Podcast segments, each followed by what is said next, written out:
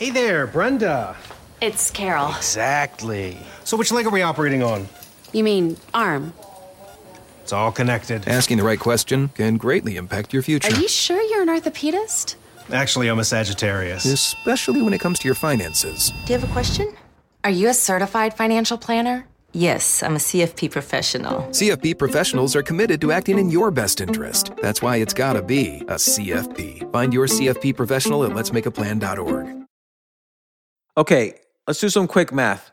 The less your business spends on operations, on multiple systems, on delivering your product or service, the more margin you have and the more money you keep. That's obvious. But with higher expenses on materials, employees, distribution, and borrowing, everything costs more. To reduce costs and headaches, smart businesses are graduating to NetSuite by Oracle. Here's the thing information is power, information is money. Literally, the currency of today's world of, of entrepreneurship is information. And if you could bring all of the your the information about your business into one dashboard, this is incredibly valuable. NetSuite is the number one cloud financial system, bringing accounting, financial management, inventory, HR into one platform and one source of the truth about your business. With NetSuite, you reduce IT costs because NetSuite lives in the cloud with no hardware required, access from anywhere. You cut the cost of maintaining multiple systems because you've got one unified business management suite. And you're improving efficiency by bringing all of your major business processes into one platform, slashing manual tasks and errors. This is so valuable. You just hit a button and you can see all the information about your business instead of having to like call five different departments and get all these emails and put it all together and make sense of it. Over 37,000 companies have already made the move. So do the math, see how you'll profit with NetSuite. Backed by popular demand, NetSuite has extended its one of a kind flexible financing program for a few more weeks. Head to netsuite.com slash James. netsuite.com slash James. netsuite.com slash James.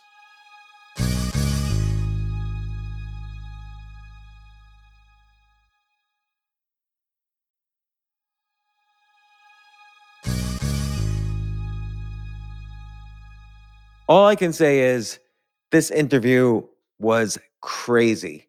I had on Andrew Gold. He actually came down to where I live and and stayed over, and we had a great time. If you don't remember Andrew Gold, he is famous for exposing fake psychics. He's investigated cults. He's investigated psychopaths and faith healers, and he's a really good investigator on anything that makes him curious. And this time, he's investigating me, and we have a great conversation. Here's part one of it right now. This isn't your average business podcast, and he's not your average host. This is the James Altucher Show.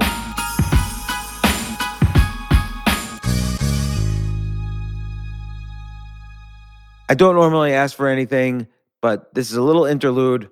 Please subscribe to the podcast. It helps the podcast stay alive, ranks high, gets me subscribers, gives me that dopamine kick.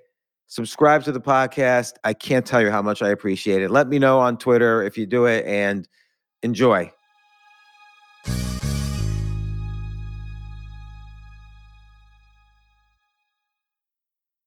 Is it a valid stance to just not care about vaccines? I don't think like if you want to take it, take it. And they've already just said that it's not has nothing to do with transmissibility. So it's just your own personal choice if you want to take it or not. That's sort of everything, isn't it? Is it okay to not have a strong opinion? We talked about this before, didn't we? You were saying um, it's fascist to just be quiet. Yeah, yeah. Like my my kids have informed me now that silence is violence. Yeah, yeah. That's a re- I think that's a really dangerous place to be because it means you've got to have a strong opinion one way or the other, and you start with the strong opinion and then you find the the stats for it.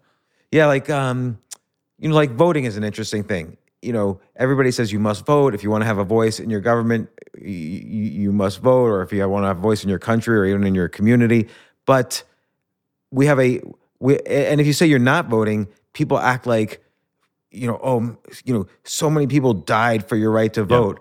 but at the same time, it's a right. It's not. It's not forced. We don't live in this fascist society. Like we, we have a right to vote, but it's not Yeah. a, a, a We're not for. It's not against the law to not vote. You have a right to get an abortion, but we don't force people to get them. I force all my girlfriends to get abortions, but kidding aside, Yeah. Well, no, I agree. I've always look. This is.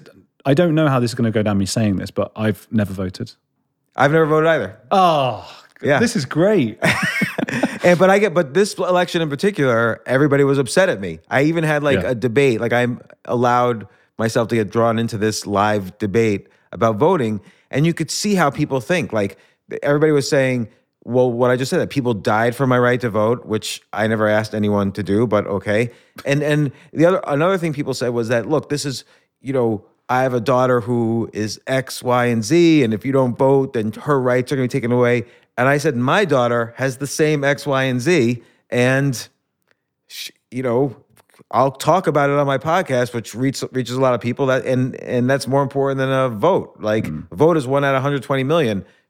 Podcast that reaches a lot of people. So, and I feel to be on to have a podcast, it's good to be as neutral as possible. So I could talk to Democrats, I could talk to Republicans, I could talk to Kanye West if he wants to come on. Hint Kanye Yeah. and whatever. yeah. Well, speaking of hints, Kanye, what about who you just had on your show? Because it's caused a bit of controversy. Andrew Tate. Oh yeah, Andrew Tate's another one where I saw some tweets where from people who had known me for a long time, and they're like, literally one tweet said "bye." Yeah, I like, saw was that. just it. Like, and then another tweet was, you know, oh, you know, uh, I forget what they all said, but you know, so disappointed. Like, and I, and all I said, I I tweeted, uh, just all I'm asking is that you listen to it and then judge. Don't judge and then not listen to it because it's because it's interesting. Because I've known the, this guy was the most had more Google searches on him than Donald Trump during the summer. So that's interesting. And then he got banned. Why did he get banned? Why do people? Why were people attracted to his message? Is it just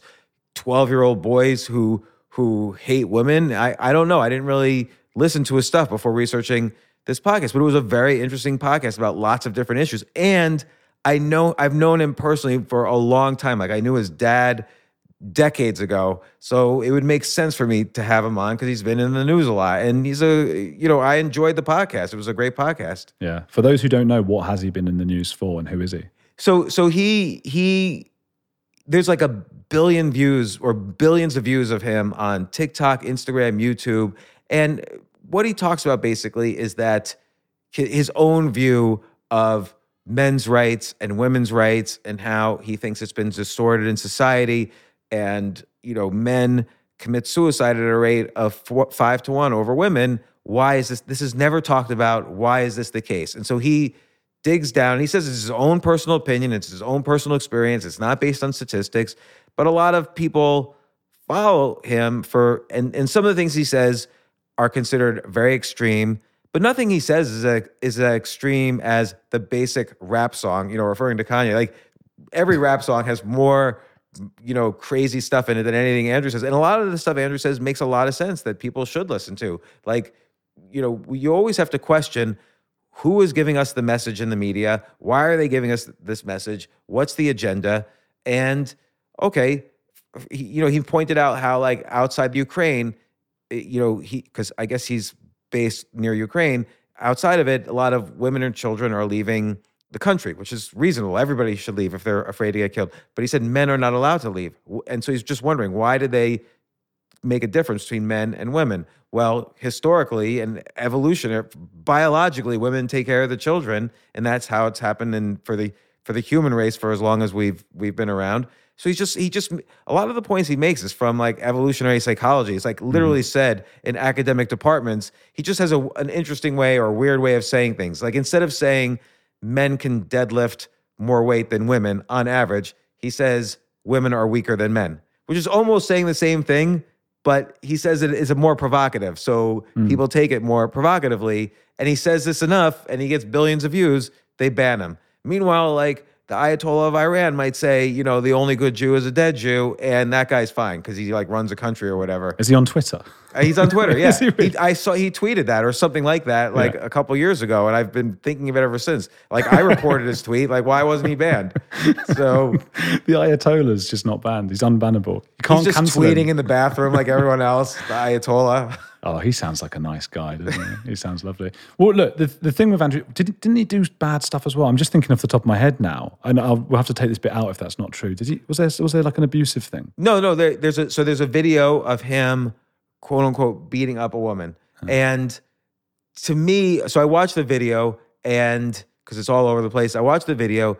It looked to me like role play, like nobody was acting seriously in it, and the woman herself made a video saying this was her thing. She liked it. She still likes Andrew. You know, there were a couple videos like that where the women all said this was not a big deal. People are like really making this a big deal, and it wasn't. Mm. And it, you know, they, they weren't forced to say that unless I don't know. Maybe they, have were, been. but They could have been. Maybe yeah, maybe they're in his basement and he's for, they're for he's forcing them to say it. But it it But it also doesn't mean you did it. I mean, this this is the thing. Like, I get, I get, we both get a lot of you know flack from people for who we might interview and things like that.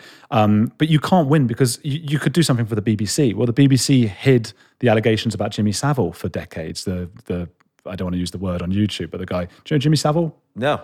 He was he was uh, one of the most famous children's TV presenters of the 80s, 70s, and 80s. You can imagine where this is going. Children, yes. Okay, Yeah. so now, now we know the word. Well, well, also like you know, not just that. It was like beyond that. We're talking about because he was very he he had friends in high places. He was like in with the royal family. He was in with um, um, all the celebrities, like the top, top, top people, and the charities and stuff. So he was just left to just wander the halls of hospitals and psychiatric wards for children, and also morgues and funeral homes. So you get where that might be going. Oh my god! that all came out after he died. And that was a lot of the BBC people knew about it and didn't let it out. So you go and make something for the BBC, fine. But what they did is much worse than what you've just described about Andrew Tate. And then where do you go? Because every channel has got some sort of history with doing awful, awful things. Yeah, every every government, every king and queen in England, every president here, like you name me a president, I could tell you some scandal that they've been involved in that mm. just sort of is like brushed under the the the carpet when when they're gone. Like everybody. I mean, George Washington had slaves. We, I mean, now that's talked about, but I don't know. Maybe Barack Obama has a clean slate. I don't know. Don't And say I'm- that. You're going to annoy people. yeah, I'm not voting. I'm not saying I'm voting for him. I'm just saying I don't know of any scandal. Okay, well, I will say one scandal is that he forced all the Swiss banks to open up to see who was kind of hiding assets from all the way back to World War II, and it was a lot of uh, Jewish people actually. Ah. So, so I'll tell you a story that I've never actually told before. I don't think I've ever told this on the podcast before. So, a bunch of um, Orthodox Jews came to me once, and they described this whole scenario where they had friends going to jail because these friends had Swiss bank accounts where their their great grandparents from the Holocaust had squirreled away money in these Swiss banks, and on the interest or whatever it is, they never paid taxes back in 1945, and so now they're going to jail because Obama forced all the banks to open up. So they so here's the problem. I'm taking notes. This sounds like an interesting story. I was going to either write a story about or do a podcast about, and then they offered to pay me, and I said, now I'm. This is over a decade ago, so it's not like a big deal now. But I said to them, now I can't do anything for you. You just offered to pay me in a room full of people. Like I can't. I can't mention this story ever. I'm mentioning it now, of course, but it's ten years later. Yeah. But uh, but yeah, so that's the only thing I could think of with Obama. That's pretty crazy. Wait, so what's the moral bad thing here? That Well, that he was he- their, their theory, and I I don't know if this is true or not, but their theory was that he was targeting Jews, and he had a slight history before he was elected of his his preacher or reverend was had made some anti-Semitic speeches when he was in the the church, and so. But he got rid of he he disavowed that reverend, so there's no evidence that he's actually anti-Semitic or anything, and I don't think he is. But that was their claim. Hmm. is there anyone you wouldn't interview Is there anyone? out of, I- out of moral, some sort of moral, moral compass thing? there is somebody I didn't interview. I feel like I feel like Alex Jones. I didn't. Hmm. Do, Jay, do you know who who who did I say no to because he was a bad guy? Uh, the guy from Papa John? Oh yeah, yeah, The Papa John guy. yeah, yeah, the pizza guy. Because he had said some very racist things, and now he's just trying to cover it up because he was losing customers. And Oh, I just didn't want to get involved. I didn't want to. I didn't want to be a tool for him. who did Papa John say bad things about? Uh, you know, black people. Ah, So I I didn't want to have anything to do with it. Yeah. and then RFK Jr. we didn't we didn't air, so because it was just I, I was more interested in him in the Kennedys and the political dynasty and all that. And then he went on like this 45 minute rant about vaccines. This is way before COVID. And I was like, I just, there's nothing for me to say here. I don't know if he's telling the truth or not. I mm-hmm. couldn't ask him anything. I, you know, he had researched it for decades. I had done zero research on it. So I just didn't air it. What about Yeah. you? Is there anybody? Because you you go for the, Yeah. the- But the thing is, nobody like if you interview a thinks you're a Don't It's say the not like- word YouTube. Oh, YouTube. no, I can't. We're gonna have to like blur that We'll word. beep out. it. So okay, so who wouldn't you have on your podcast?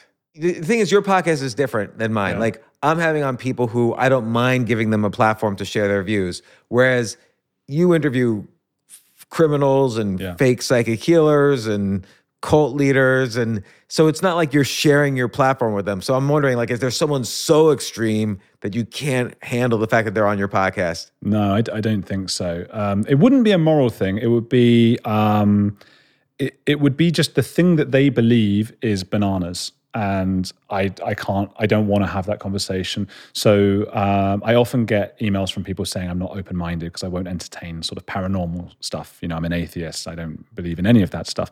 Um, so there's often that open minded thing. I think that that drives me mad actually because they don't understand. Of course, everyone thinks they're open minded, and being open minded is being open minded to the fact that they might be wrong. Because they, I mean, I think we all start from a religious place. At least we did 20, 30 years ago. Everyone starts from a whether it's a church or synagogue. It's like religion is the is the main, and being open minded to me is breaking free from that. It's not just having more religion, but I'm getting all that open mind stuff. So that's why I would probably say no to, and I, I have done. I've get these emails. You know, somebody was saying they were in the Moonies uh, cult.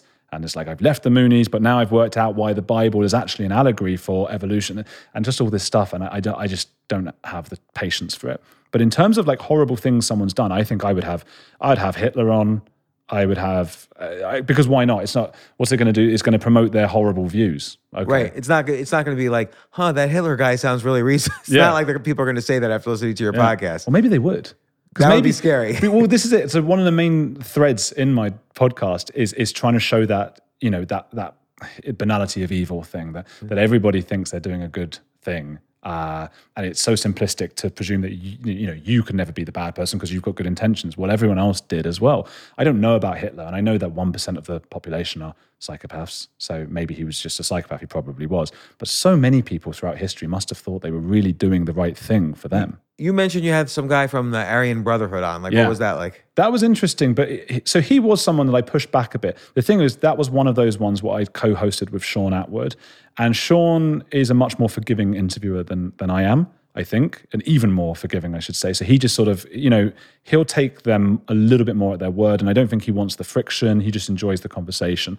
Uh, and because Shaun organised that one, I didn't feel at liberty to push back as much as I would have done on mine. But I did push back a bit because he was reframing a lot of stuff, um, and he was saying stuff that uh, it could be true. I don't know that when the Aryan Brotherhood started, they weren't a racist organisation in prison. It was more to do with you know white people being a minority and needing a group together, and the swastika didn't come into their symbol until quite a bit later, and things like that. And he was he was very philosophical, and he seems to have changed his ways, but he also didn't seem to want to take responsibility for for almost anything. I'm reluctant to criticize too much because he's you know quite a scary person. But you know, it's interesting though. That one you co-hosted with someone, and and I think when you co-host, you could be have like a good cop, bad cop thing going on. So you're allowed to be a little bit more aggressive because the other guy is going to lighten it up a little bit. There is that, and I suppose I should speak to Shaun about that and say, "Hey, do you want that dynamic?" Because there's the you're right. There's the good cop, bad cop, but there's also the the feeling of I'm on. This is somebody else who's organised it. It's, I'm in their home. You know, how Yeah. do they how do they want this to be? And I think he wants it to be smooth and nice because he has a relationship with this guy and with lots of other people, and he wants them to come back on, which is you know totally fair enough. I don't want to be the guy that ruined it, and the next time he wants the Aryan Brotherhood guy on, he won't come on. Although I guess I guess they can always say like if let's say your co-host Shaun were to call up the Aryan Brotherhood guy. The, the guy could say, "Listen, Shaun, I'm okay with you. Just don't have that Jew on anymore." he could say that. That would go against the stuff he was saying, though, because he was trying to say like, "Oh, I've got no problem with," you know, it does disarm people. Uh, me being Jewish, I think, especially talking to these people, we, were- we were talking about this before. That you know, I think conspiracy theories often the roots is one thing in common. Firstly, is that the you know, if you're a conspiracy theorist, you believe in all the conspiracy theorists together, but also Jewishness tends to be the thing at the middle. And some of the biggest conspiracy debunkers that I think you and I both uh, interviewed or known about. You know, Michael Shermer, Mike Rothschild. These are Jewish guys. So I asked them, like, do you think it comes from you know a lot of people have this distrust of the media and all these things i think if you're jewish and you grow up in that world particularly if you're a skeptical kind of person quite secular your distrust is of conspiracy theories so it's a really complicated thing we're, we're right in the middle of those conspiracies and the cults and things and when i tell those people i get them on the show like you know i'm jewish or whatever they they tend to be polite you know people are polite and they don't they don't go as crazy as they would do Yeah, and particularly they the thing is they want your audience to like them. yeah So they're not going to say if they they're not they're not idiots. They they know okay this person's like this, so his audience must be like this. I'm try I I'm not going to say anything totally off the wall.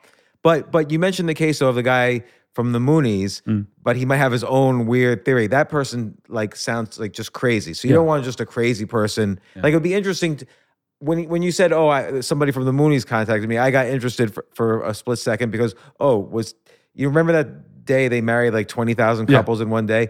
I would be re- really curious to talk to someone who was married that day as a Moonie. Like, what, what, how they meet, their spouse, what was the Yeah. marriage like, what happened? Did they think it was weird that they were all being married on the same day? I did have a Moonie on. I can give you his contacts if you want. Yeah, yeah, that'd be great. What, Elgin- what did he say? Was he did he get I don't married think that he, day? it wasn't that day, but I, and I can't remember too. You, you know, you end up doing three episodes a week. I can't remember too much. Yeah. He's a really, really nice guy called Elgin Straight. uh, and he's American, but he lives in Britain now. Uh, and yeah, he was, you know, fully signed up. His Parents. The the thing with the Moonies is their parents can't go to heaven until they have children who I think also get married to other Moonies. Wow. So there's a lot of imagine that pressure. Yeah. So, and, and you do feel, and he said this, you feel a bit like a commodity. You feel like you are the thing that will get your parents into heaven. You don't feel like you're the thing that they want to love. You're doing them a favor. What if you decide not to get married? Are your parents going to like disown you, or, I or are they think going to they- cry? Yeah, yeah, yeah. Of- Often, or they would, or it depends how extreme they are. They might just make judgments and say things, and you know, but they'll think, okay, we can't go to. to so, so because of that, the Moonies often adopt, and there's loads of what they would call child, um, you know, transporting or.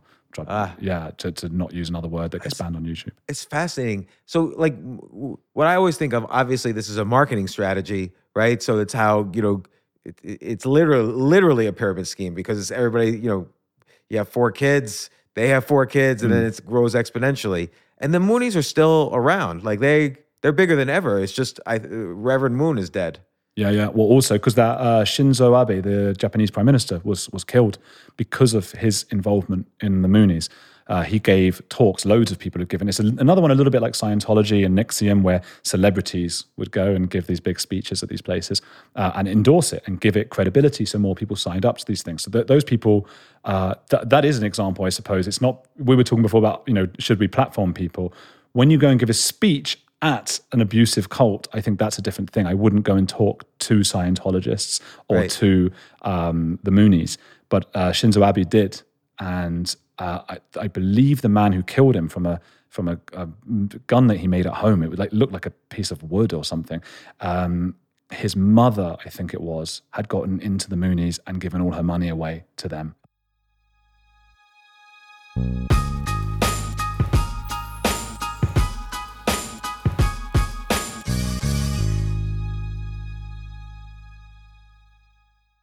I have to say, Airbnb has changed my life. I just love staying in Airbnbs. Like in about a month, I'm going to Cocoa Beach, which is right next to Cape Canaveral. I'm going to watch some rocket launches. I'm going to, of course, be staying in a very nice Airbnb on the beach. And it's just such a great experience. Like the whole world is available to us now because of Airbnb. But whenever I'm at an Airbnb, I always realize, you know, I the home that I left to come to this Airbnb, I could be making money on that right now by hosting and and being an Airbnb myself. So, and I've known people, I had a friend who basically, you know, made a living from turning his home into an Airbnb. So if you have a home, but you're not always at home, you do have an Airbnb there, and it can e- it can easily fit into your lifestyle, and it's a great way to earn some money. Your home might be worth more than you think.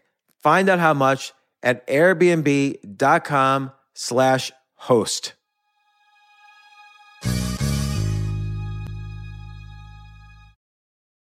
The famous Abraham Lincoln quote says, good things come to those who wait. I wonder, did he really say that? Jay, did he really say that? Can you look that up? Regardless of who said it, that's only part of the quote. The full quote is, Good things come to those who wait, but only the things left by those who hustle. Well, if you're a business owner and want the best people on your team, the same applies. Uh, And listen, I've interviewed 1,500 people now and a lot of entrepreneurs. I can safely say the one thing consistent among all entrepreneurs and CEOs, the, the successful ones, is that it's all about the people you surround yourself. You, if you hire well, you're going to have a great business. And, you know, thankfully, ZipRecruiter puts the hustle in your hiring so you find qualified candidates fast. This is so important, and I, I want you to try it. You could try it as a potential employer or employee. You could try it for free at ziprecruiter.com slash James. ZipRecruiter's smart technology finds top talent for your roles right away. Immediately after you post your job, if you're hiring, ZipRecruiter's matching technology starts showing you qualified people for it. And I will tell you that I signed up on ZipRecruiter as a potential employee. You know, I just wanted to see how it works. And right away, it started matching me with really amazing potential employers. So give it a try at ziprecruiter.com slash James. Let ZipRecruiter give you the hiring hustle you need. See why four out of five employers who post on ZipRecruiter get a quality candidate within the first day. Just go to ziprecruiter.com slash James to try it for free. Again, that's ziprecruiter.com slash James. ZipRecruiter, the smartest way to hire.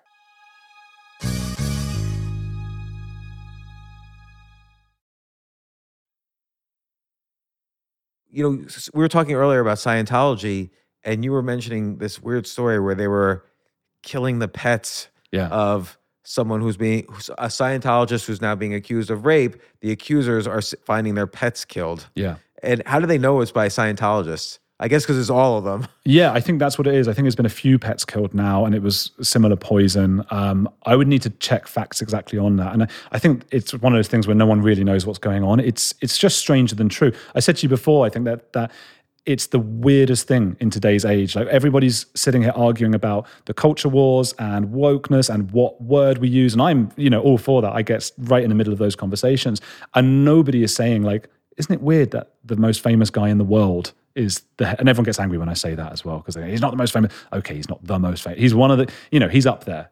Saying he's the most famous person in the world isn't insane, which means he's pretty famous, right? He's the head of a cult, an abusive, a coercive cult.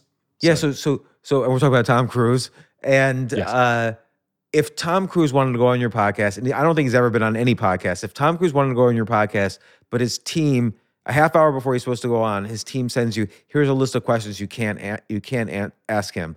Would you do it? I would do it um, because he's just such a big name and because Yeah. I would get to talk to Tom Cruise. And that's the thing. That's what we're stuck with now. Everybody wants to talk to Tom Cruise. That interview he did with somebody Overton, who's an Australian um, presenter. Uh, um, he said he actually blindsided Cruise a bit at the beginning of the interview. The very first thing he said to him, like, "Hello, Tom." I can't do an Australian accent. But it's like, "All right, Tom." Um, I didn't know I'd have to go through a four-hour Scientology briefing before just to speak to you. And you've got to watch this interview. It's the maddest thing on the internet. And you see Tom Cruise, you see those eyes, the intense eyes. And he goes, Well, you didn't have to. And he said, Well, I got the impression I did. He's like, Well, you didn't have to go. And it's just this really awkward thing. The whole interview after that is really awkward because he's obviously asking things he wasn't supposed to ask. And they're quite simple things. They're just like, um, you know, do you still speak to Nicole? Which is quite a usual thing for Australians to want to know about, right? Why? Because she's Australian. Why wouldn't you want to know that? And he starts going, You're crossing the line here. You know, you're crossing a line. Come back from that line now. It gets very Scientology ish on him. And it's really weird. And then it's, the weirdest part of the whole thing is right at the end, because it's, it's an hour of Cruise just going mad at him. Uh, at the end, th this guy Overton is just like, oh, that was a, an interesting interview, wasn't it? And Tom Cruise is like, yeah, it was great. It was great. It was really good. And he gets up and gives him like a hug and he's like really intense. He's like, yeah, well, you know, you went out of line a few times and I pulled you back in. It's fine. Just intense guy. And and so here's my question: Why do people? St- everybody, it's like a common thing where we know Scientology is almost like a joke. Like, why do people join Yeah. Scientology and and like seriously believe in it? And and who knows? Maybe it gives them some satisfaction in their life, or helps them with their problems, or maybe there's some meditation technique in there that really uh, alleviates their anxiety. I don't know, but you hear such weird stories and such extreme stories. Who joins? Who joins today? I think it's it is harder for them because of the internet. Firstly, like it is, they are getting smaller. Uh, they are less able to employ their fair game tactics, which is when they go after people who have left because there are too many who have left now. So now, if you leave Scientology, you're less likely to have your pets killed or to get harassed at your house and stuff. But there's still a lot. I still get messages from Scientologists, angry ones, you know, shouting at me. Um, I, I think. Um, oh, and it's interesting because like cults rely on secrecy. They they need secrecy uh, and mystique, and you know if you complete this level, then you'll get this, and you'll get eternal something or other. And uh, they, I mean, L. Ron Hubbard, I don't know the numbers exactly, but it was something like level seven. That will be when you know everything. They're up to like level fourteen now because they just, I mean, he died, and they just keep inventing new levels. Every time you get to the top level, there's another one uh, about secret knowledge about aliens and spirituality and stuff. And I feel like a lot of cults or religions kind of have taken that blueprint of a cult and like uh, like the idea of like first level, second level, third level. It's almost like social media. Like they gamified religion. Yeah. Or actually, social media is like these religions because the religions have been around longer. It, you know, gamifying gives people that dopamine rush and it gives them Oh, something yeah. to like go for, and they feel. You know, Special. everybody wants a hierarchy, so they feel like they have status over other people. And it's funny how Twitter or like any of these social media is structured the same way. Like how many followers you have? Are you do you have a blue check mark or another check mark? Are you, you know, this this member or this type of member or pro member or amateur member, whatever it is. There's all this gamification that it does work. Yeah, status. We're desperate for that status. So So it's funny how like social media, even like, oh, I'm gonna follow this guy on social media. He's got a million followers. He must have something to say. It's Yeah. like it's like okay, that's like a guru of social media. And then people call themselves influencers. Like that's like it. It never. It used to be like a joke. If someone said I'm an influencer, that used to be a joke because well, you haven't done anything in life. You just have followers on Twitter. But now like. That's what people say they do for a profession. All they've done is accumulate followers on like some social media platform. It's no. I think it's similar to a cult. I think. I think, and p- again, people disagree with this, but the word cult is really hard to define. Uh, it's a really broad uh, definition, and so I think you get cultish. You get a one out of ten, which is like Jamba Juice or fitness training or something like that, where people go and you feel like if I leave, I'm letting down the team. You know, it's not really a cult, but it just has a little bit of those cultish elements to it. Ten out of ten is you know Jonestown uh, where they all, uh, well, a lot of them killed themselves and the rest were killed, and Heaven's Gate as well, where they uh, killed themselves. The drink the Kool Aid uh, Yeah. phrase, which was which was wrong. It wasn't Kool Aid; it was another type of drink that they. Oh, really? I always Yeah. thought it was Kool Aid. Yeah, Wait, was- uh, Jim, the Jim, the Jonestown one wasn't Kool Aid. I can't remember which one it was. Whichever one of the two, it was either that or Heaven's Gate. You know, the alien one. Yeah. when they were sitting. Yeah, the- the- they all had Nikes. Is that the on. Waco one? Waco compound, I think so. Texas. I think it was. Yeah. Yeah. Okay. so they all have these things. I mean, you, you described as well NXIVM. NXIVM stole a lot from Scientology, and it's like this tiered uh, group. And you know, once you get into the final group, instead of a Lord Xenu in Scientology, you get to or have to have sex with the uh, leader Keith Raniere. Uh, that was like it's called DOS was the sort of top level. So you get into that, you've got to then be part of like this sex group with him. So what a thing to suddenly realize when you get there. You also have to be branded with his and uh, with his initials, like a tattoo, like a proper branding thing, um, and also branded either his and hers as well because it was Alison. Was it Alison? Not not Alison Brie. Uh, it was an actress, a famous actress. Yeah, the the girl from Smallville, Jay, what's her name? Blonde haired girl from Smallville who Mm. played Chloe. All right. Which, uh, Mac. yeah, Allison Mack. Yeah, Allison Mack. right. Yeah, she's. I mean, she's in prison. I think. Like, Uh, I do. I think she got. I don't think she got in prison. I don't know. I I followed the case for a while because I had one friend I knew who was in the cult too, who I think was might have been married to her, quote unquote married. But uh, uh, yeah, that was. They're, they're all. It all boggles the mind. Like, how do people make the decision? This is going to be good. This is going to be uplifting for my life. Uh, did they not know something in the beginning, and all their friends are doing it, so they decide to try it?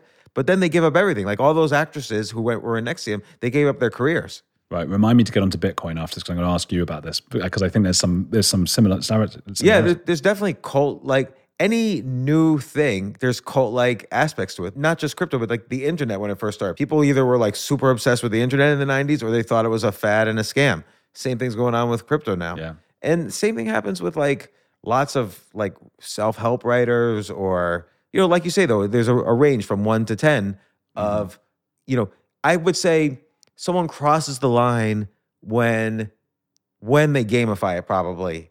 Um, that's even wrong to say too, because they might truly believe what they're doing, so they gamify it to encourage people to achieve the insights that they've had. So maybe it's maybe it's just crosses the line when they know what they're saying is wrong and they're doing it for money or or some or sex or whatever.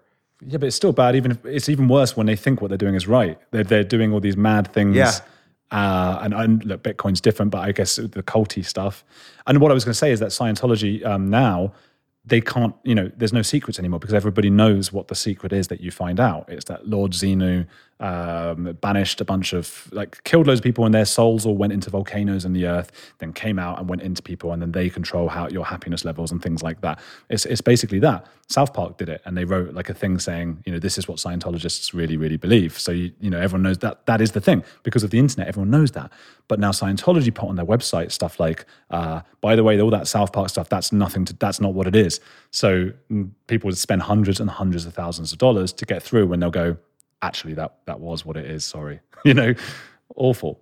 Yeah, and I guess they feel comfortable lying about it because maybe in the beginning it's just like a self improvement thing, and that's how they get people sucked in. They And re- the- they believe that like oh, they believed L. Ron Hubbard was a was a, a prophet, and they believe David Miscavige and Tom Cruise are sort of bigger than you know. If you if we look at as you say, so someone who's got a million Twitter followers or a blue tick, like it does make a difference for me. Someone emails me and says, "Hey, I want to come on your podcast."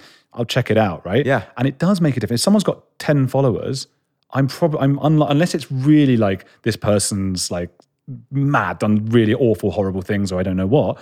Uh, but then I see someone who's got a blue check and a million followers. Well, it's like you know, so Well, and I can guarantee you, uh, book advances now are 100% correlated with social media followings. Like where you are in the cult of social media, that determines you the, the size of your book advance.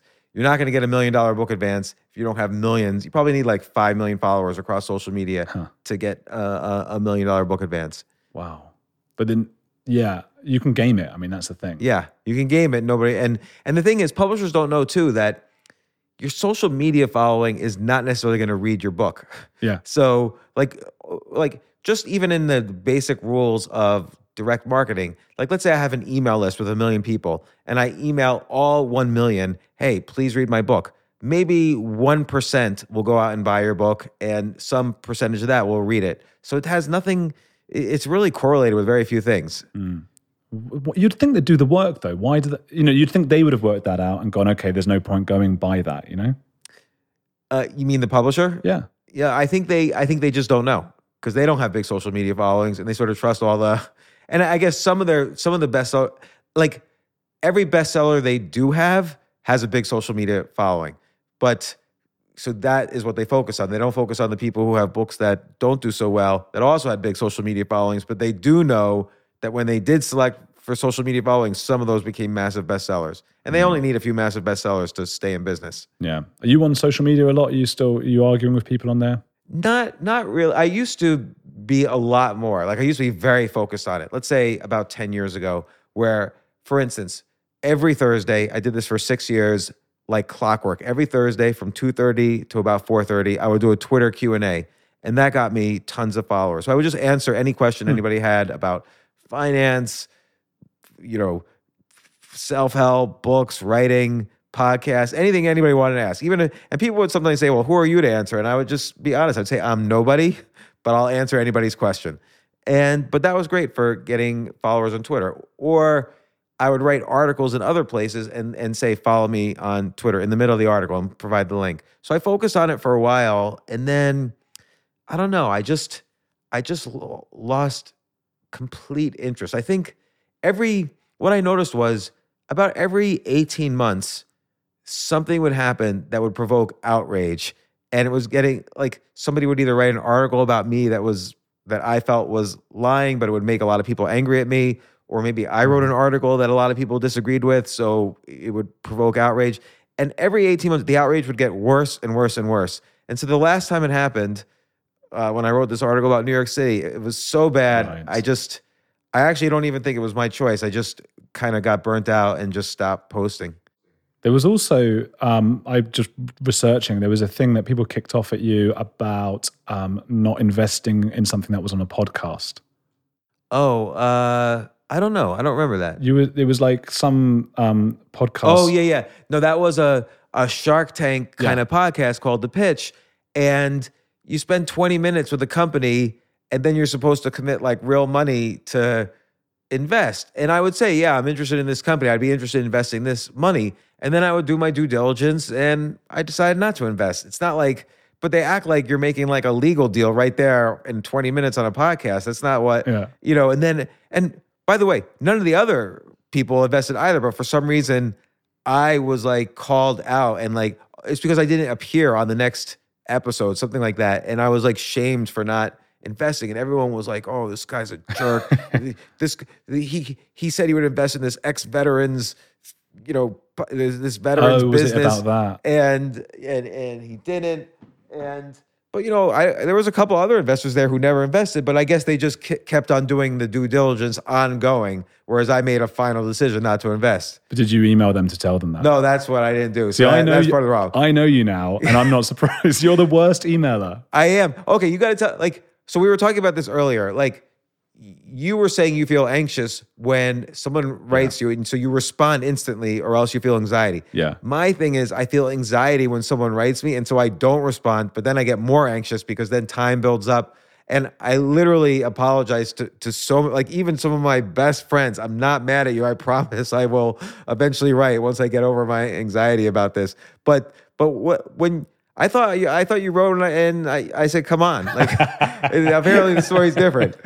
Yeah. Well, okay. This it's interesting because you also wrote an article saying you don't respond to your kids. You wish you responded to your kids more often. Yeah, I do. I, I'm bad at that as well. Man, it's I, I'm I'm fascinated just because it's just a different way of being, and not in either. That's I don't mean it to suggest oh I'm so good I reply to emails. It is it comes from a purely selfish reason of like I, the obsessiveness in me. I'm going to forget it. I've got to do it now. I've got to do it, and I wish I didn't have that. So I respect that you don't have to do it. No, you said on But, the, but I get anxious about it. Like I, I feel I should, and then I get really stressed out to the point where now I can't ever.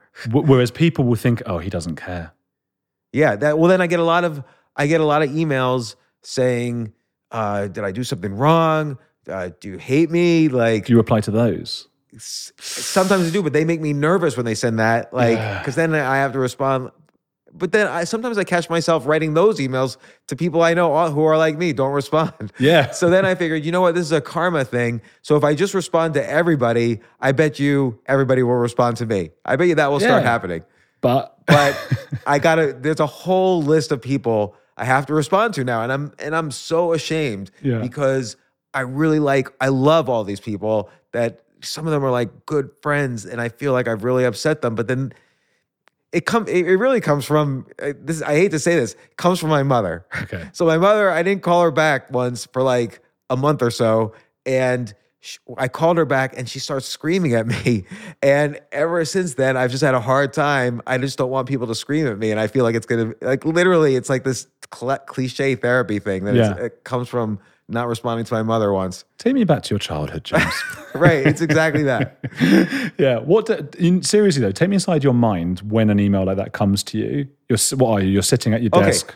Email comes to me. So I've I write a lot. I write every morning. I spend a lot of time on writing, and I've I've written twenty or so books, and I love writing. I love the process of writing, and that includes and I and I, like when my kids have a book report or an essay they have to write, I will sit there for four hours, word by word, helping them write and teaching them writing.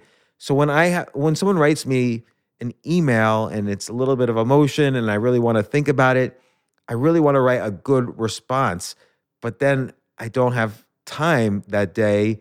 And so I say, I'll do it the next day. And then it just, and then the next person writes. And so now I have two. And then the next person, I have three, but I still have all the podcasts. I still have my normal writing.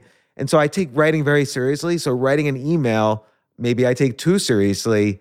And I feel like I really want to craft a great response. And it's just too much. I put too much pressure on myself. It's funny though, um, because I know you now, and when you know someone and it's like, oh, they're a bad emailer, It's not really a big deal. It's just like, oh god, yeah, he never replies to you. You know, it's just like, what, what is it? It's like, oh, well, he, he smokes a lot. It's a bit annoying, or he's a bit loud when he talks in a cafe. It's like those things. No one cares. But when it gets onto like a professional level, and as as you say, it's on Twitter. It's suddenly everyone piles on, and it's like the worst thing. He didn't reply to a thing he'd done on a podcast. Yeah. But it's just like, well, he doesn't. But with us, you said at the end, which uh, you surprised me when you said, you said, come out, come and stay the night. Yeah, yeah, come on. So I had to email lovely Jay and say, um, is that happening? Because I've emailed and you weren't replying to emails. So I had to go to Jay and go, um, is that, ha-? And, and I thought definitely not because I'm so. No, Jay asked me, and I said, "Of course, yeah." That's what I told him. I I'm like- shocked. I was shocked because I'm so used to if somebody doesn't reply, I would usually think like, okay, they, they didn't really mean it, or they regretted saying it. Um, and then even up until just now, I mean, the last time we spoke was months ago on that podcast when you, it's just funny. But I've, you know, I've, it sounds like I'm having a go now. I don't, honestly, I'm quite happy. I'm No, delighted. no, I, I appreciate it. Like this is definitely like a fatal flaw for me is that I just I don't know, I get so focused on what I'm doing that day and then the list of emails are piling up. But the great thing is Jay, who everyone knows is the podcast producer, Jay, say hi. You come on the podcast a lot, or you don't have a microphone on, do you? Hi. Jay comes on the podcast occasionally. So we were just at a conference and everybody who like even started handing me a business card, Jay would just grab it because he knows that I'm never gonna, I'm never gonna. Jay's, uh, Jay's amazing. And and my wife Robin, who's who's somewhere around here, she, she if Jay wasn't around, Robin would grab it. Like, don't give it to James because he's not. He's just not going to respond. Oh, but I man. she- and and and she says, if you want to text him, text me, and then I'll respond. So. Ah. But like, it's not really a big deal, is it? It's just, but it just feels like it is in that in that Twitter world, really. But but you respond. My my wife Robin is like this too. She responds instantly, and if, Yeah. if someone writes us, and if let's say someone writes the two of us and needs a response from me, she will just ask me every five minutes, "Did you respond yet? Did you respond yet? Did you respond yet?" And so like I'm always I, I like some people are like that where they just they if they don't respond instantly, and Mm-hmm. I think there's a danger in that too because we live in this kind of um, real time responding world where you know it used to be you got a message on your answering machine, your antique answering machine. Eh, you weren't home, so you couldn't respond. Yeah. And now, though, everybody's checking their email all the time. So when you send an email and you don't get a response instantly, there's a dynamic that happens in both directions. Yeah. Because I know you read the email. I sent it 15 minutes ago. You had to have read it by now. So it's it's a pressure. It's really stressful. And I, I made a point as well of replying to every single comment on YouTube since it that's began. That's smart, though. Yeah, it's look everything. I, you, you do it for yourself, even when you're doing. Even when I'm. That's why I'm not. I'm not digging you out because I know the reason I do it is is my own. You know, I remember going to um, therapy in Argentina. I went to see a therapist because why not? You got to. You got. It's it's the the capita play. The most therapists in the world is Argentina. Yeah, yeah. The know? joke is like if you're riding in a cab, your cab's a therapist. Yeah, exactly. so I went, you know, it was like ten dollars, you know, and it was a free Spanish class as well. So why why not? Um, and I remember going in just thinking I was great, right? And I was, I must have been twenty four or something. And no one's great when they're tw- no one's great at any age, let alone at twenty four. And I just thought I was great because I'm so nice to people, and I'm always doing things like that. I'm replying to everyone's emails and stuff. And his like first appraisal, his the first thing that he said, he was like, "You just want," and he did like a clapping sign with his hands. He was like, "You want this." and you know that's what that's why you do what you do. That's what motivates you. You want everybody to like you and all this stuff. And from that moment on i decided never to moralize and that's a huge thing in my podcast as well. As my, and that can be tricky you mm. touched on before. If i've got like a nazi on the podcast i should really be saying stuff to them like hey hang on. But i don't want to ever say things from a point of view of i wouldn't have done that if i if i were in your place and had your brain or whatever i, I could have done the same thing as you i don't want them to think i'm above that Yeah, it's interesting because, like, take the Aryan Brotherhood guy. You said, uh, you know, I, I guess that's an organization formed in jail so that they're protecting each other was the initial thing. So you don't really know what experiences he or she has been through, and and so it's hard to. But I like this idea of just kind of like turning that muscle off, the moralizing muscle off in a podcast. And people should know that that's what podcasters do. You can't have like an antagonistic. The guy will leave in the first five minutes. The guest will leave in the first five minutes. You have to keep the conversation going. So and next guest won't come on if they hear you digging Right. out everyone else. right, they'll get scared. Yeah. So Plus, it's I don't I don't like moralizing. I find it boring. I find it I find moralizing people boring. Uh, and we've you know we've spoken about this before, but obviously you know this sort of woke. I hate saying the word woke, but that can be very moralizing. It's why I'm so turned off by it. I find it's the moral thing, the righteousness. Um, but before it would have been the religious right, and it still is as well. I don't want to hear. I, I I just find it very boring.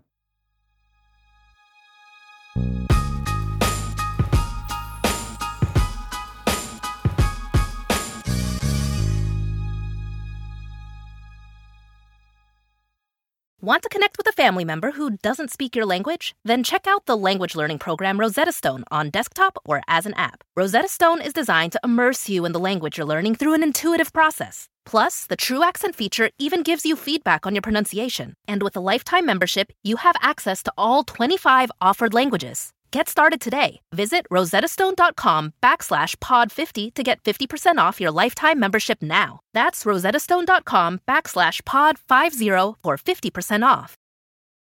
Whether you're a morning person or a bedtime procrastinator, everyone deserves a mattress that works for their style. And you'll find the best mattress for you at Ashley. The new Tempur Adapt collection at Ashley brings you one of a kind body conforming technology, making every sleep tailored to be your best. The collection also features cool to the touch covers and motion absorption to help minimize sleep disruptions from partners, pets, or kids. Shop the all new Tempur Adapt collection at Ashley in store or online at ashley.com. Ashley, for the love of home. Well, let me ask you this because this is about the the clapping that your therapist said that you want to hear people clap. Mm. I've been thinking about this lately. When you go through airport security, Mhm. this does segue nicely. When you go through airport security, what do you do in the US? Uh, um, um, What are you thinking about? p- please, please, can I get everything right so that I get correct, so I don't have to be corrected? Like, Yeah, yeah, like like when I go through airport security, I'm th- I want everybody to see me Yeah. like just perfectly. Like this man is a machine. He's got his laptop in his hand, puts it down in the bin, has his shoes off already. Boom, boom, boom, right through. Yeah. No, no waste. I want everybody to be impressed by me. Yes. Like I want I want an audience at airport security. And you never get it because they're all busy with their own thing. But I'm I'm a pro now at airport security. I do that pro thing with uh, being very fast when there's like a, a queue for something. So let's say there's a queue for like to buy something from a shop.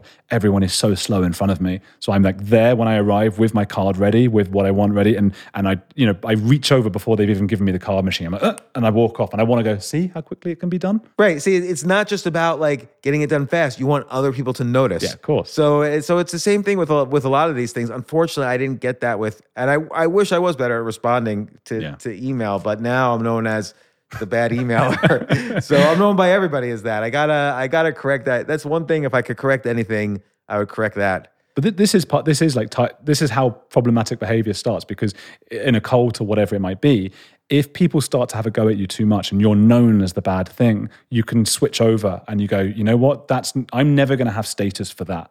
Like you're going to continue doing the safety checkout stuff, check in, like you know, because you know you're good at that. You're known as James Altucher, the great security airport guy, Right. right? But you're known as the bad emailer. Even if you email fantastically for the next 10 years, you won't be a good emailer because the reputation from before will, will follow you.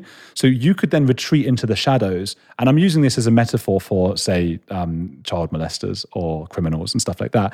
Because you can't ever win status now, you might as well go into the shadows and speak to other people who are also bad emailers and you all tell each other that it's actually okay not to reply to emails and that no one actually minds and it's helpful and Well, well, that's know? an interesting thing. Like because you know, there's always the, like, let's say someone was a burglar. They mm. they they robbed a bank and or they mugged somebody and they hurt somebody.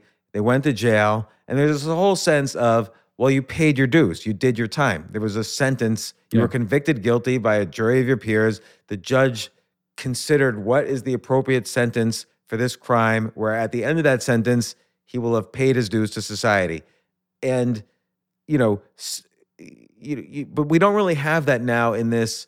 And I, I hate to drag in cancel culture, but like take Louis C.K. as an example. He is. Many people feel he should never have a career again. Like he should never have any TV shows, comedy specials, or anything. And yet he is just in terms of raw skill. He's like one of the you know, depending on how you feel about comedy, he's one of the most. He's maybe the most skilled comedian ever. He's like the the. I'll use a chess analogy. He's the Bobby Fischer of of comedy. And Yeah, that's not going to go over my audience. The No, Bobby Fischer. well, He's so- Louis C.K. is enough. right, he's the Louis C.K. of comedy. Yeah. and uh, uh, but you know, people will be upset for the rest of their lives at him. yeah, and like I say, he will never now be able to win status by through righteousness. If there's three ways to win status, three main ways. One is dominance, one is um, success, and one is virtue. So dominance in the tribe, if you're a big alpha male, you get the food because you're dominant. If you invented the wheel, you're a successful person. People give you the food and stuff and shelter. Uh, and if you're virtuous, you, you're the person who helps everyone. You you uh, get they give you food as well in return, right? You don't actually have to be virtuous. You just have to make it seem to others that you are, which is where virtue signaling comes from. Um, Louis C.K. is never going to win any points in the virtue one now. He's ruined that. So Yeah, it's so interesting. I never thought of it that way. So there's three things: virtue, dominance, Success. Success. So he'll he'll do it in success, but he's lost the whole people who are in the virtue hierarchy. Exactly. And that's why you often see. Did you watch Bojack Horseman? No. Okay, doesn't matter then. But he does this at the end. He's like a character who gets uh, a similar thing happens to him, like Louis C.K. kind of thing. Um, and he goes the other way. And you see that all the time. You see this, and Louis C.K. has done that. If you see his stand up since it all happened, he's gone much darker, much Yeah. more sexual because he can't win the righteous bit anymore. That's done. Right. Now you can go full into it. Boom. Be the horrible guy. Why not? Because the people who appreciate him for his success are still going to go. The virtue people are not going. So that's what he's doing. Yeah, it's so interesting. You know, and th- this is the thing actually that bothered me about social media is that, like, originally I was writing about my experiences of starting businesses or investing and then going broke and coming back from that. So I had like things about me in the real world that I was writing stories about that people would follow. But then gradually I got disgusted with the fact that people only knew me from social media. They had forgotten that I had done anything else in life. And so for for social media becomes this experience unto itself that you don't have to do anything other than social media to have status. And I think that's a, a, a troubling thing where people could just sit in front of their computer for their whole lives and get status that way instead of actually like doing things, doing hard things. Sure. But now, nowadays, being in front of your computer is hard things, isn't it? I mean, it, will it, what difference if you're doing it from your computer or if you're doing it in real life? No, it's true, but like for instance, having like a clever tweet that gets like a 1000 mm-hmm. shares is one thing, but let's say, you know, surviving the Holocaust. I'm not saying I did that. I'm just taking an extreme example. Surviving the Holocaust, that's something that's, you know, an incredibly hard thing. Or or starting a business in, in and watching it either succeed or fail, either direction is is very hard. Most- it- but but a lot of people are like, oh, my tweet, I don't need to do that because my tweet, my last tweet just got 15,000 shares. So I don't need to do the hard thing. This was hard enough. But it's not. But it's not that easy to do a tweet that gets fifteen. That's true, yeah. You know what difference? How is that different to Shakespeare writing? I mean, an entire sonnet. Okay, there's more artistic endeavor going on there. Maybe, yeah, but maybe you're right. Maybe like certainly like TikTok. I, I love watching TikTok because I don't know how it's like it's like there's 70 magical people on the planet like jumping from building to building and doing magic tricks in the street and playing Chopin's etudes in, in on a mall piano and uh, it's like these incredibly talented people doing these amazing things on TikTok. So I would say it is hard to have whatever medium it is to have the talent and skill for that medium to make it go viral. So that's true. Point taken. But I, I just I just wonder like, you know, some there are some things that are harder than others. Like I feel I feel like supporting a family when you're broke is like harder than it's more painful than trying to come up with a good tweet. Like like people get in pain when they write a tweet and it doesn't get the 15,000 shares. So like that I see that kind of thing too. They get addicted to the dopamine of all those tweets and retweets and shares and so then they feel miserable Yeah. when they don't. Whereas if you can't feed your kids, like that's a real miserable feeling and that's happened to me. So Yeah. you know those you know i so so, so then i get th- start thinking well should i do more things? Should i start another business? Should i write a big book or you know that that's different from other books that i've written or whatever? But but then i also get to uh you know i'm just getting older. Maybe i'm just not as interested in getting retweeted or or known for things Well, yeah, exactly. Would those the big book or the big project? Would you do them? Would you be as interested in doing them if you knew nobody would ever see them? no So it's all status, isn't it? Yeah, and I was never like that. That's a good point. Like I was never interested in. I would never write for for people if nobody would read it. But from the time I was a kid, I wanted to be a writer because I wanted to be famous from writing. You wanted clapping. yeah, I wanted the clapping. We, we, totally. we all do though, and and, that, and that's exactly what. When I say boring, I I've realised that I find talking to people who don't admit those things about themselves boring. Yeah. I can't sit with those people. I remember the moment it happened. I remember it was a friend of a, a friend of mine when I was, I guess I was 21 years old, and we were, I was having a chat with someone else about how boring opera seems to be. And I know some people like it, and that's fine, but to me, it just seemed really boring. And this woman that we knew overheard us talking about opera and presumed we were talking glowingly about it. And so she came over and said, like, "Oh, I love opera. It's my favorite thing. Oh, don't don't you love it? Don't you love-" And I said, "Oh, what's your favorite opera?" Which was mean of me to do because I knew she wouldn't have one and she said the greatest hits of opera, right? So she's not an opera fan, but she thought she had to say it to get some sort of status and be part of our group and all that stuff. Right. So what's what what sort of signaling there is she doing? She's, Success. Yeah, success. Okay, She's because bright. successful people go to the opera. The opera's expensive. It's Yeah. you wear a tuxedo to the opera. Exactly. So That's what she's signaling. And I just thought, like, I wish instead of that, a, an infinitely more interesting thing would have been if she came over and said, I wish I liked the opera because it would make me seem really interesting and fun and clever, but I just can't get into it because it's actually boring. And we could have we could have bonded over all of us going, God, yeah, we all wish we liked the opera, but don't like it. Just honesty. But otherwise, it's just boring otherwise. You know, most things kind of are actually that people like opera. I, I, I've been to the opera once. I was on a first date. So we went and there was a intermission in the middle where there was dessert. That was the funnest time that I had in that particular date. But like most things, like I don't even really like going to the movies anymore because now everybody's got like a big TV. You could mm-hmm. watch, you could mm-hmm. watch the best movie in the world. It was just released two weeks ago. It might be on Netflix now.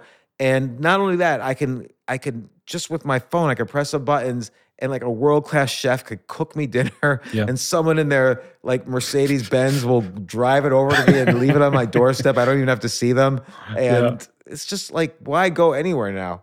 I should clarify. I don't mean I don't mean operas. I mean I find opera boring, and you find opera boring. But some people, I, I- the, the other the other thing she could have said is actually if she was fascinated by opera and loved it, that would have been an interesting thing for me as well because I could have just tried to understand why she loves it because at least it would have been sincere and honest. But I can't stand. That's why I like talking to psychopaths. It's why I like talking to people. You know, if it were Louis C.K. for example, because he doesn't have to do the virtue or the extra success. Right. Uh, I love talking to psychopaths, best people to interview, because you start from a point of them uh, being honest. They're saying to you, uh, I, I, I don't have the virtue bit. I'm not going to try and compete for that. So then you can have an open and honest conversation where nobody's trying to one up about what good people they are. That's infinitely more interesting. Has there anything? Has there ever been anything that you found boring that you later changed your mind on? Oh, uh, probably because I think that everything, even opera, I think everything probably can be interesting if you either gave it the time or if you had the right kind of brain for it. I don't think I have the right brain for chess. You love chess. So I have to know, I, you know, I see how much you love chess and I see a lot of people love chess. So I know it has to have some intrinsic beauty and amazing stuff to it. There must be stuff. I think more things the other way because I think I think there were a lot of stuff when I was 20 and 21 and I was so desperate as a student or whatever to tell myself that I had that, you know, the success one, that I was interested in this kind of la-di-da stuff, uh, that I would sit and watch you know, Nouvelle Vague French black and white cinema Right. right? I, and I said to myself, "This is so interesting. Look at the way you know a boy is running for seven minutes of screen time. You know, now I would find that endlessly boring. I have no patience for that now."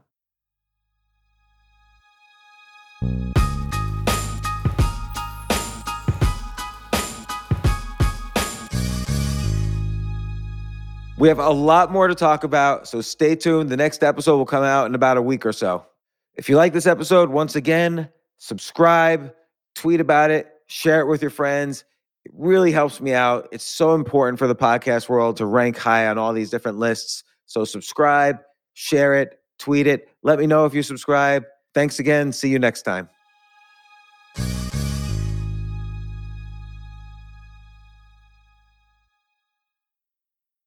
The living room is where you make life's most beautiful memories. But your sofa shouldn't be the one remembering them. The new life resistant, high performance furniture collection from Ashley is designed to withstand all the spills, slip ups, and muddy paws that come with the best parts of life. Ashley high performance sofas and recliners are soft, on trend, and easy to clean. Shop the high performance furniture in store or online at ashley.com. Ashley, for the love of home. you can start your day off right. when you find a professional on Angie to get your plumbing right first. Connect with skilled professionals to get all your home projects done well. Visit Angie.com. You can do this when you Angie that.